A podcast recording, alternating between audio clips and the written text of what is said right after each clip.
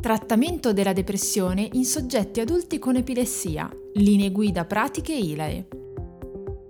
Ne parliamo oggi con il professor Edoardo Ferlazzo dell'Università Magna Grecia di Catanzaro, Centro Regionale Epilessie di Reggio Calabria. In un recente documento, un'apposita task force della Lega Internazionale contro l'Epilessia ha condotto un'estesa revisione sull'inquadramento e sul trattamento della pressione nei soggetti epilettici. Quali sono le stime riguardanti la prevalenza di questo disturbo psichiatrico in questa popolazione di pazienti?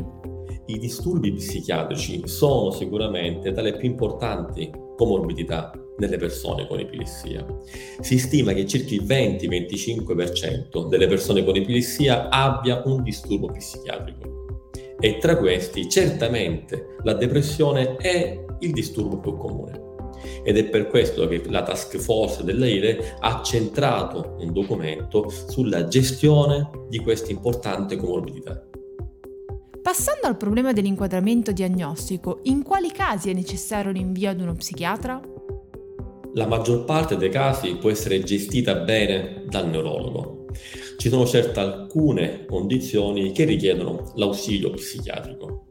In particolare, se siamo di fronte a un soggetto con disturbo bipolare, quindi che abbia una depressione non unipolare, ma nel contesto appunto di un disturbo bipolare in cui si possono alternare fasi maniacali o ipomaniacali. Queste sono sicuramente condizioni che gestisce meglio lo psichiatra. Anche la presenza di importanti sintomi psicotici impone la consulenza psichiatrica così come persone che abbiano una depressione resistente a vari trattamenti o alla psicoterapia, ecco che l'ausilio del collega psichiatra è importante perché sicuramente è in grado di gestire meglio rispetto al neurologo alcuni farmaci, quali ad esempio i sali di litio. O ancora, se soggetti in corso di depressione hanno un'ideazione suicidaria o mettono in atto dei tentativi suicidari anche in questo caso è fondamentale rivolgersi allo psichiatra. Sulla base di questa revisione, la Task Force ha anche elaborato una serie di raccomandazioni di trattamento. Quali sono le categorie di farmaci raccomandate secondo la gravità dei sintomi in prima linea? E quali sono le strategie di trattamento, anche non farmacologico, nel caso di fallimento degli interventi di prima linea? In persone con epilessia, con depressione lieve, il trattamento di prima scelta è la psicoterapia, soprattutto quella di tipo cognitivo-comportamentale. Accanto a questa, o in sostituzione, ci sono chiare, chiare evidenze in letteratura che mostrano l'utilità di alcuni farmaci, soprattutto gli inibitori selettivi dei reuptake della serotonina. E gli studi principali mostrano che più efficaci sono il citalopram, l'escitalopram, la floxetina e la sertralina.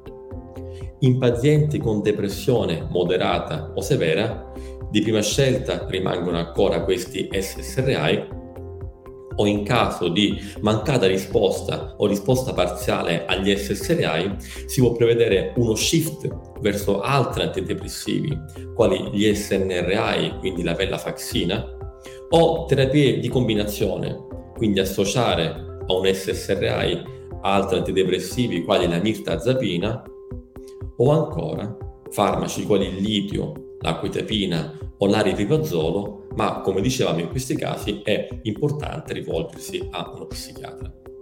Esistono anche sappiamo trattamenti non farmacologici, Vabbè, in particolare sappiamo dell'elettroshock, e può essere utilizzato in pazienti con depressione catatonica che non rispondono ad altri farmaci, ma appunto anche questo trattamento che è riservato solamente a pochi centri italiani è un trattamento di stretta pertinenza psichiatrica.